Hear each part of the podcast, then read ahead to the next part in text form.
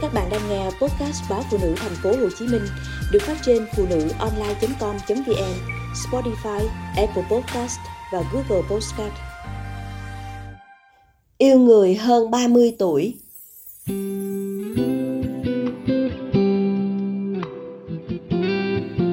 Chị gặp anh vào những ngày khó khăn nhất.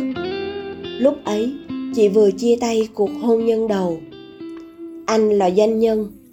Trước đó, họ tiếp xúc với nhau trong một lần anh hợp tác cùng công ty chị. Anh lớn hơn chị tới 30 tuổi.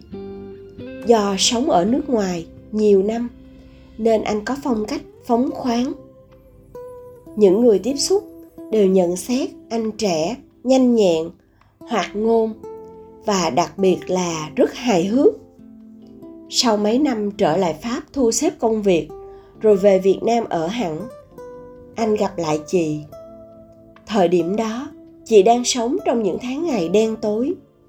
Chị suy sụp đến mức không cười nổi. Mặt lúc nào cũng đâm chiêu. Thấy chị hốc hác, anh tò mò. Đúng như anh dự cảm, chị ly hôn chồng, một mình nuôi con nhỏ, và cuộc sống khá vất vả đã làm biến mất nụ cười trên môi chị. Chị đã tìm lại được những nụ cười sau những câu chuyện hài hước, ý nhị của anh. Mấy câu chuyện bâng quơ, anh đọc được đâu đó. Anh thêm bớt tí, thành ra chuyện hài. Vậy mà chị cười suốt. Nụ cười của chị khiến anh cảm động. Chỉ vậy thôi mà họ chấp nhận nhau.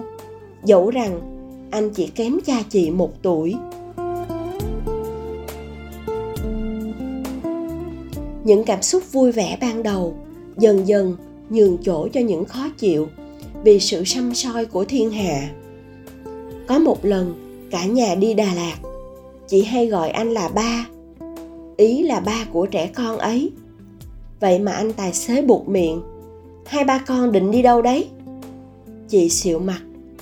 Còn anh cười bảo, đây là vợ tôi đấy. Chỉ vài lần như vậy, chị quyết ăn ở nhà hiểu ý chị. Anh không nói gì. Anh đi chợ chị nấu ăn. Vậy mà lòng chị vẫn chưa yên. Anh nói chị giống như nhiều phụ nữ á đông khác, hay quan tâm đến nhận xét của người ngoài, mà không quan tâm đến người nhà là anh.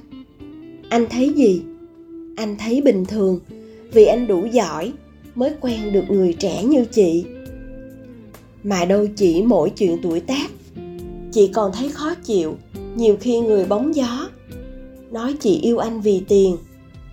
Chị nói điều này với anh. Anh cười. Có gì quan trọng đâu. Sự thật không phải vậy. Em không ăn bám anh. Em biết điều đó mà. Nên kệ họ đi. Mình biết với nhau là được. Cái cảm giác được che chở, an toàn là điều chị có từ anh. Còn anh nhận từ chị sự tươi trẻ, sự chăm sóc tỉ mỉ mà chỉ có phụ nữ đã từng lập gia đình, có con mới có được. Nhiều khi anh tâm sự với chị rằng, anh ước một điều thật hảo huyền, rằng anh trẻ lại 10 tuổi.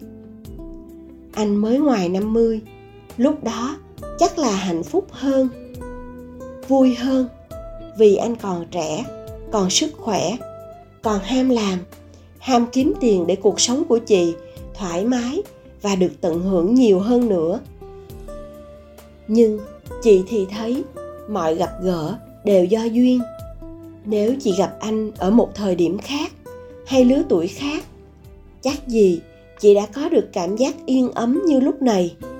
Chồng già, vợ trẻ là tiên. Đôi khi đúng thật, ít nhất là với chị. Cái sự trẻ của chị cũng lây qua anh.